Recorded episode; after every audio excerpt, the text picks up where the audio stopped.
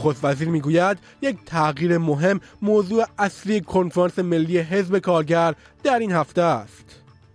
کارشناسان اقلیمی می‌گویند به احتمال 50 درصد 2023 گرم ترین سال ثبت شده است.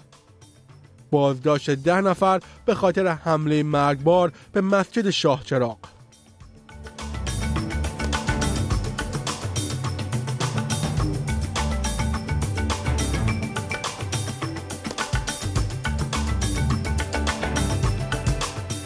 بر شما شنوندگان عزیز نیو سرد هستم و بسته خبری هفتگی منتهی به سهشنبه 15 آگوست سال 2023 میلادی را تقدیم حضور شما می کنم. نخست وزیر انتونی البنیزی می‌گوید از زمان انتخابات ماه می سال گذشته دولت او حرکت مهمی را برای ایجاد تغییر اساسی شروع کرده است.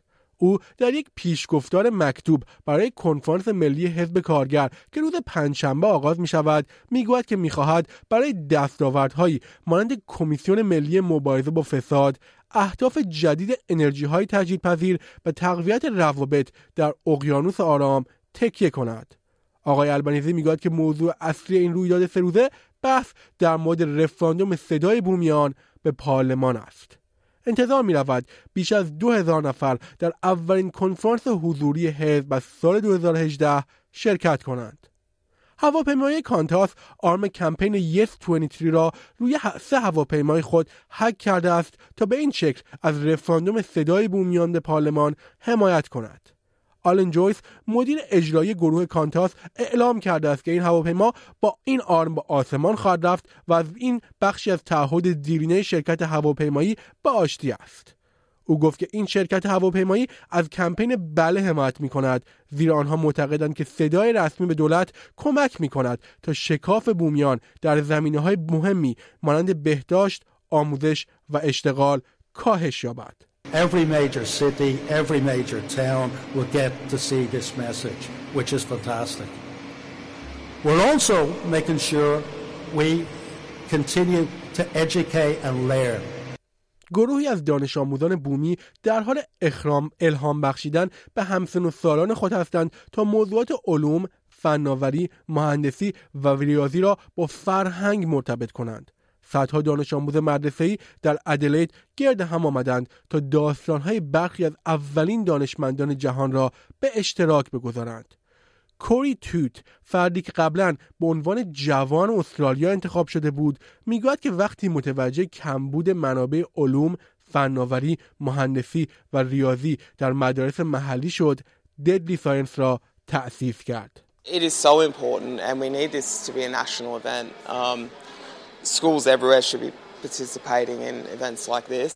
پورتری رسمی کوین راد نخست وزیر سابق در مجلس پارلمان در کمرا رونمایی شد. تصویر 26 امین نخست وزیر استرالیا تقریبا ده سال پس از اینکه آقای راد این نقش را بر عهده گرفت در مراسمی با حضور مهمانانی از جمله نخست وزیر انتونی البنیزی و کارولاین کندی سفیر ایالات متحده در استرالیا ارائه شد.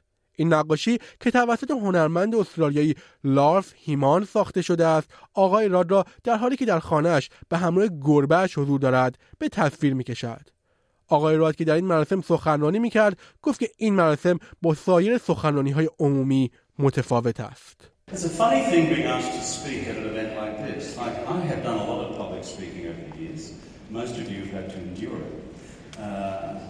But Speaking at uh, the unveiling of your Prime Ministerial portrait is the closest you come in life to being the after dinner speaker at your own wake. کارشناسان آب و هوای دولت ایالات متحده می‌گویند که به احتمال نزدیک به 50 درصد سال 2023 گرمترین سال ثبت شده تا کنون است. سارا کاپنیک دانشمند ارشد اداره ملی اقیانوسی و جوی می‌گوید که سال 2023 قبل از پایان سال به رکورد شکنی ادامه خواهد داد. According to NCEI's global annual temperature outlook and data through July, it is virtually certain, over 99% chance, that 2023 will rank among the five warmest years on record, with a nearly 50% probability that 2023 will rank warmest on record. در همین حال دانشمندان آژانس فضایی ایالات متحده آمریکا معروف ناسا می‌گویند بررسی رکوردهای دمای این سازمان از سال 1880 نشان می‌دهد که ماه گذشته گرمترین جولای ثبت شده در ماههای جولای است. دو هفته پیش رکورد جولای توسط سازمان جهانی هواشناسی و کوپرنیک اتحادیه اروپا بر اساس داده های آنها از دهه 1940 ثبت شده بود. بیل نلسون مدیر ناسا می‌گوید این داده ها نشان می‌دهد که دمای هوا در بخش های از آمریکای جنوبی، شمال آفریقا، آمریکای شمالی و شبه جزیره قطب جنوب چهار درجه سانتیگراد بالاتر از میانگین افزایش یافته است. The bottom line of all this is the last nine years are the warmest on record. And folks, Mother Nature is sending us a message. And that message is we better act now before it's too late to save our climate. It's to save our planet. There's no political boundaries and there are no geographical boundaries. We are all in this together. ترکیه صادرات روغن زیتون را تا فصل برداشت در ماه نوامبر به حالت تعلیق درآورده است تا از افزایش قیمتها جلوگیری کند. آخرین اقدام وزارت بازرگانی ترکیه پس از آن صورت گرفت که قیمت روغن زیتون یکی از محصولات اصلی خانواده در ترکیه از ماه جون دو برابر شده است. داده های وزارت بازرگانی نشان می‌دهد که هزینه تولید و قیمت بازار روغن زیتون از ماه جون 102 درصد افزایش یافته است. متین اولکن بنیانگذار و رئیس انجمن دوستان زیتون می‌گوید بازار اروپا بر قیمت روغن در ترکیه تأثیر میگذارد. The price increase is not only related to the Turkish market or to the Turkish inflation. Uh, there is a supply and demand balance in the world for olive oil. So this year in Turkey we had a very good crop. However, in the total supply of olive oil in the world, there is a decrease. Spain and then Italy, when they suffer from this loss, they start looking for olive oil and they come to Turkey. So the prices of the Turkish market also is increasing. اکنون خبری از ایران یک روز پس از حمله مرگبار به مسجد شاه چراغ شیراز ده مزنون در ارتباط با این حمله بازداشت شدند.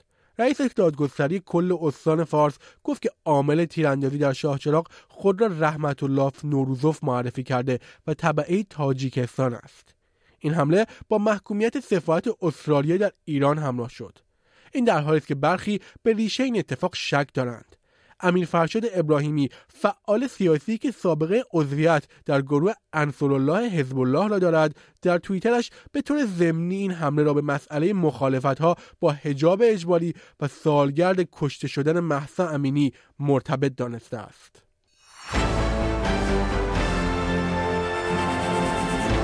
یک خبر ورزشی کوتاه فردا در مرحله نیمه نهایی جام جهانی زنان تیم ملی استرالیا معروف ماتیلده ها به مساف انگلیس می رود. روز شنبه استرالیا موفق شد در یک بازی نفسگیر در بریزبن در ضربات پنالتی فرانسه را شکست دهد. در این دیدار مکنزی آرنولد دروازهبان تیم ملی به عنوان بهترین بازیکن زمین شناخته شد. Obviously, I was incredibly disappointed um, to know I could have won the game for the girls and to miss it. Um, but the way they rallied around me and just kept me in it, um, you know, at the end of the day, it's my job to keep the ball out of the net, and thankfully, I could do that for them. But um, yeah, honestly, we all do it for each other out there, and they have my back 100%.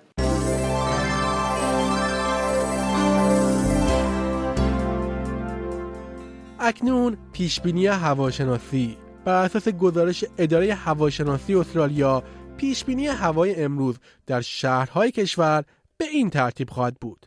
سیدنی روزی بارانی با دمای 17 درجه سانتیگراد را پشت سر می‌گذارد. برای مربون روزی نیمه ابری با دمای 13 درجه پیش بینی شده است. بریزبنی ها آسمانی نیمه ابری با دمای 27 درجه را تجربه خواهند کرد. پرت روزی بارانی با دمای 19 درجه را پشت سر می‌گذارد. در ادلید هوا آفتابی و دما 17 درجه خواهد بود.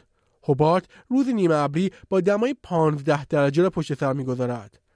برای کمرا هم شرایطی مشابه با دمای 16 درجه پیش بینی شده است.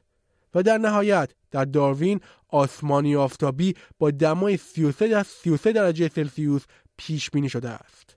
شنوندگان گرامی نیو سرد هستم و این بسته خبری هفتگی اسپیس فارسی بود.